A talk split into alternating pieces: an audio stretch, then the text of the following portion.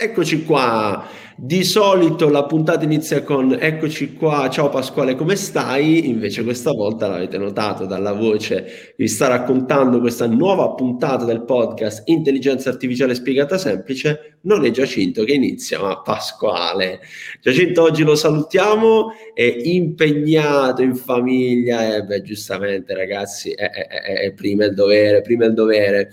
Allora, oggi puntata del podcast è una puntata speciale, abbiamo un ospite, infatti parleremo di intelligenza artificiale, ma non solo. In realtà oggi parliamo di un tema che è molto vicino al, ai temi dell'intelligenza artificiale, della blockchain, mi riferisco al quantum, che è uno di quei temi che sta, come dire, incuriosendo tantissimo gli appassionati della tecnologia e soprattutto chi vede nella tecnologia qualcosa che ci porterà a migliorare le nostre vite. Come dicevo, non sarò solo, ci sarà un ospite con me e infatti oggi abbiamo l'onore di avere Leonardo Bacciottini. Ciao Leonardo. Salve a tutti, e l'onore è tutto mio perché è veramente incredibile, è una, una, soddisfazione essere stato invitato qua a poter parlare di, di questo argomento e quindi niente, il piacere è tutto mio, salve a tutti. Grande, grande Leonardo. Allora, perché siamo con Leonardo? Perché Leonardo, amici ascoltatori, è tra i primi in Italia ad essersi laureato in ingegneria informatica con una, un progetto di tesi abbastanza singolare, anzi, devo dire innovativo, no Leonardo? Perché la tua specializzazione, anzi, o meglio, il tuo progetto di tesi è in... È, è nel, in particolare nel quantum internet, che è una nuova frontiera del quantum computing orientata appunto a, all'ambito di comunicazioni quantistiche tra, tra computer.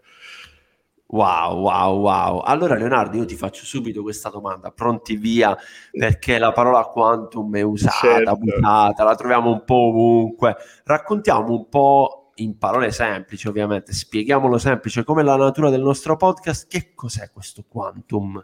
Certo, allora, eh, cominciamo direi parlando dell'informatica classica. Questa si basa, basa sua, le sue proprietà sul, sull'elettronica, sull'elettromagnetismo. Infatti, alla base c'è il bit, che è l'unità di informazione che, come sappiamo, può assumere due valori 0 oppure 1 e tramite sequenze di bit si codificano tutte le informazioni possibili e si, usa, si, usano appunto i bit anche come input e output di tutti gli algoritmi di intelligenza artificiale e non che ci sono in circolazione. Ora, ci sono, come magari chi è un po' informato saprà, o comunque in generale, ci sono dei problemi in informatica che richiederebbero, hanno una complessità estremamente elevata, ov- ovvero richiederebbero milioni di miliardi di anni, per dire, per essere risolti da un calcolatore eh, tradizionale. E, e, come si può fare per risolvere questa tipologia di problemi? Poi magari possiamo fare anche qualche esempio. E, quello che si può fare è cambiare totalmente le leggi della fisica su cui si basa l'informatica e sfruttare come una sorta di superpotere le leggi de- della meccanica quantistica. Per farlo bisogna andare molto nel piccolo perché la meccanica quantistica è una, una fisica che è eh, osservabile eh, nel mondo delle particelle, quindi si parla di fotoni, elettroni, eccetera.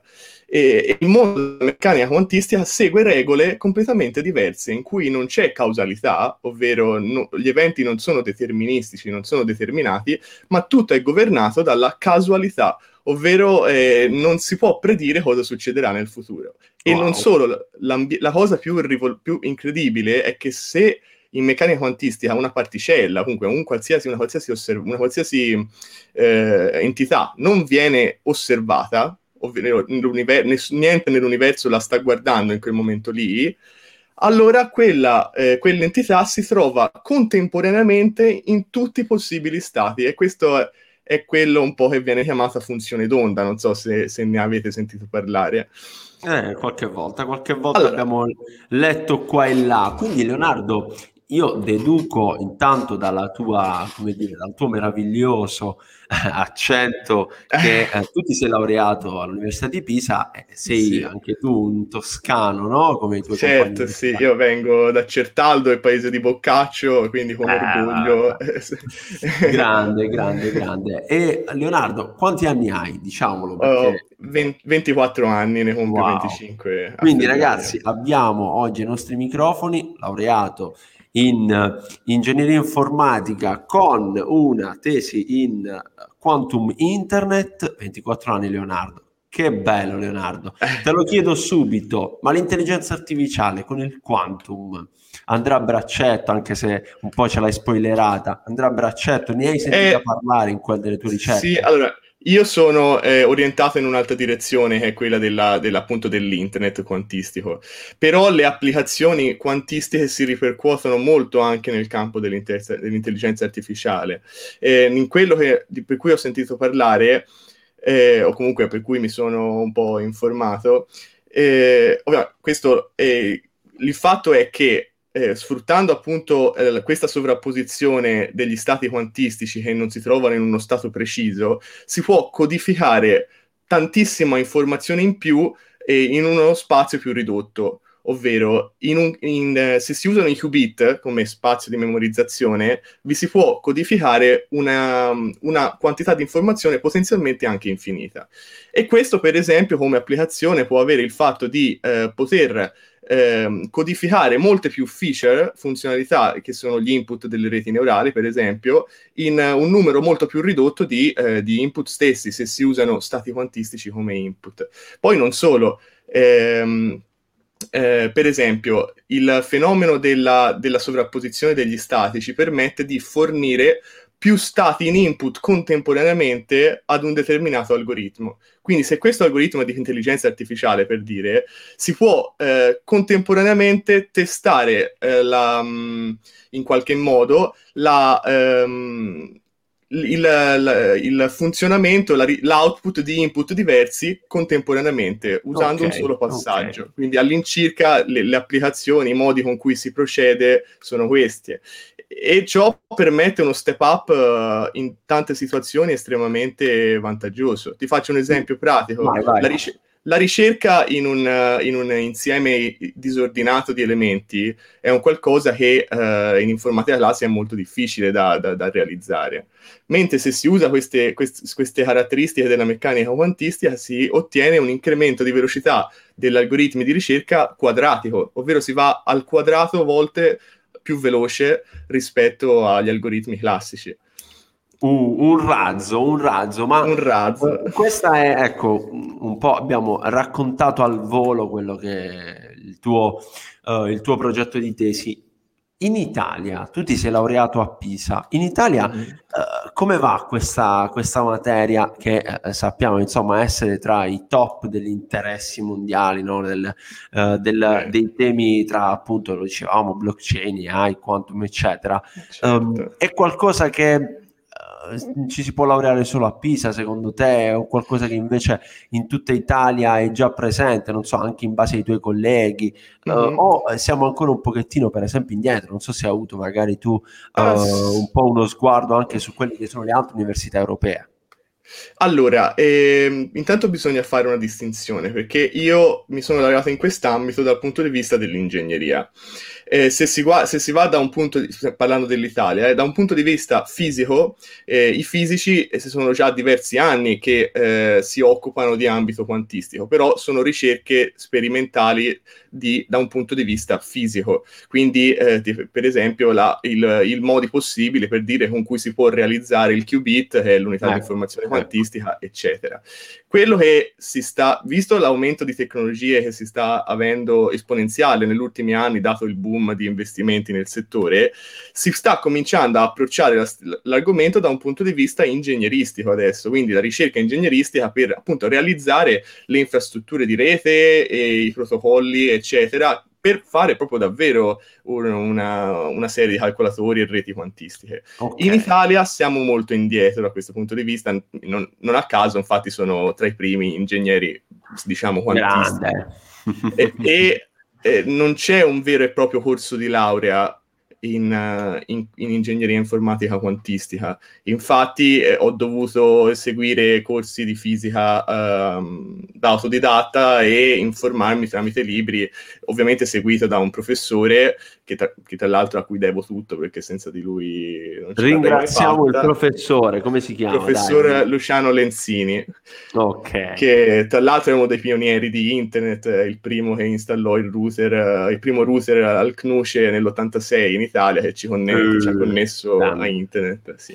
grande allora e... Leonardo a questo punto ecco, mi sorge spontaneo, mi viene spontaneo chiederti, uh, quindi avendo questa capacità, anzi questa velocità di calcolo, Uh, abbiamo la possibilità quindi di guardare a degli scenari di qualcosa che per noi era ancora un pochettino fantascienza, no? diciamolo, eh, perché eh, sì, non avevamo questo tipo di risorse a disposizione, qualcosa che invece potrà essere calcolato, potrà essere realizzato. Vorremmo fare magari, non so, degli esempi di qualcosa che senza il quantum non possono verificarsi, con invece ce la facciamo?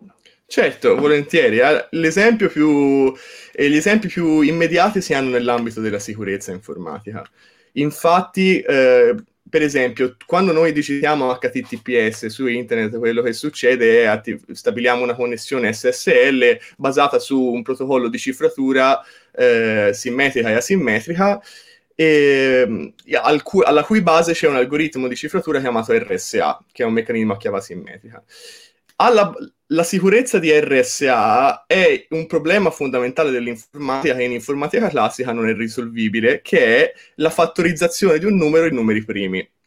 Quindi trovare quei numeri primi il cui prodotto dà un numero molto grande. È molto difficile, è un problema che ha complessità esponenziale in informatica.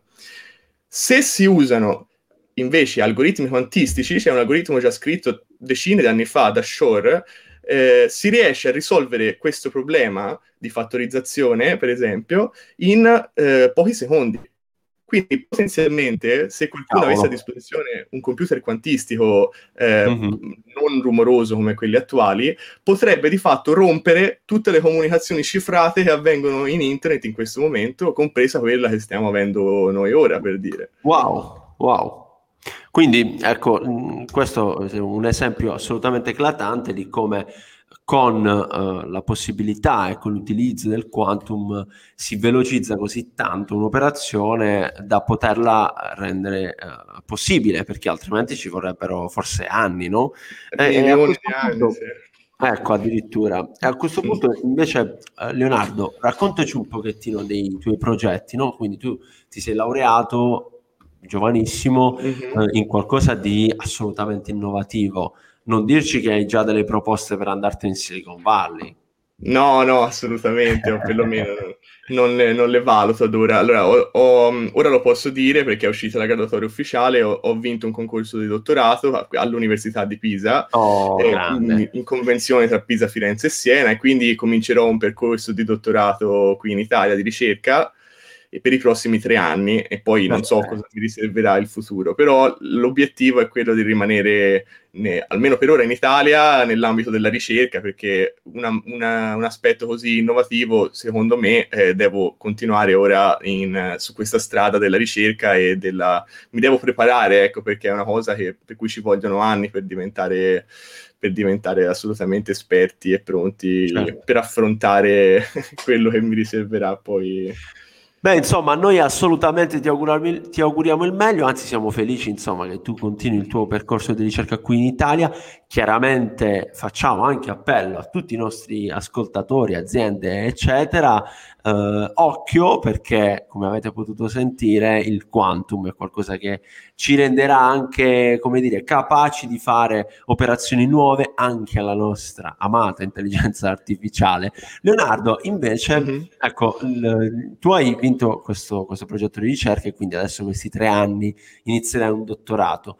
Facciamo un po', come dire, una sorta di piccolo vadevè con piccoli consigli da dare a chi invece è interessato ad avvicinarsi al tuo mondo, no? Magari ci sono dei ragazzi che ci stanno ascoltando, ecco, rispetto certo. al tuo percorso universitario che hai fatto. Che, che, tra l'altro incoraggio molto perché questo è un settore estremamente affascinante e che ha un potenziale enorme. Allora, eh, eh, ci sono pochi, beh, l'università aiutano poco perché siamo un po' indietro da questo punto di vista.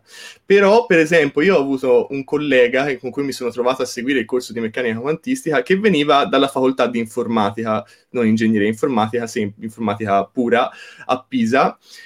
E eh, qualcuno, per esempio, là a, a, aveva attivato dei corsi opzionali in quantum computing, sia nel, credo nel corso di fisica che nel corso di informatica, eccetera. Quindi quello che consiglio a chi si avvicina a questo mondo è intanto di valutare se la propria università ha o, ha o sta attivando dei corsi in materia. Però magari anche prima di seguire questi corsi che sono in sei crediti è difficile introdurre tutta la meccanica quantistica e poi anche il quantum computing. Quello che consiglio è studiare, eh, ovviamente per ora purtroppo da autodidatti, eh, la meccanica, la, almeno le basi della meccanica quantistica, perché se si capisce, se si capisce quello, poi allora eh, la, l'aspetto informatico della, della, cosa diventa molto più semplice e molto più immediato. Certo. Quindi questo lo, lo, consiglio, lo, consiglio, a tutti. Io l'ho fatto seguendo un corso di fisica, ma si può fare tranquillamente leggendo i libri di testo oppure in a, corsi online, eccetera. Questo dipende Bene. dalla situazione. Siate curiosi, siate curiosi, non fermatevi al classico programma eh, di studio e ai classici esami per portare a casa una laurea, ma come giustamente sta consigliando adesso Leonardo, approfondite, magari con dei, dei corsi da autodidatta, qualcosa che uh, va fuori vostre, dal vostro campo di, di, azione universitaria. Tu immagina, Leonardo, che io e Giacinto abbiamo iniziato un corso di inglese per rispolverare un po' l'inglese, perché eravamo un po' arrugginiti, perché presto, ve lo diciamo così in esclusiva, anzi ve lo dico perché Giacinto oggi non c'è, sentirete anche da questi microfoni parlare inglese e quindi bisogna essere preparati. Leonardo, Beh. Ti ringrazio per questa puntata e chiaramente un grandissimo in bocca al lupo da tutti noi di IA Spiegata Semplice, magari ci vediamo di qui a qualche anno quando all'interno del tuo dottorato di ricerca fare qualcosa anche con l'intelligenza artificiale legata al quantum, noi siamo qui. Me lo auguro e io ri- sono io a ringraziare voi per questa opportunità e ogni occasione per sensibilizzare chi fosse interessato su questo argomento è più che benvenuta, quindi grazie davvero a voi e grazie a tutti. Bravo Leonardo. Allora, ragazzi, noi ci vediamo alla prossima puntata. Uh, chiaramente, uh, nella prossima puntata, io mi auguro di trovare sempre accanto a me il mio buon Giacinto che vi saluta, come già vi ho detto inizio puntata. E quindi buona intelligenza artificiale a tutti. E mi raccomando, aiplay.it per guardare tutti i nostri contenuti video. Ciao cari!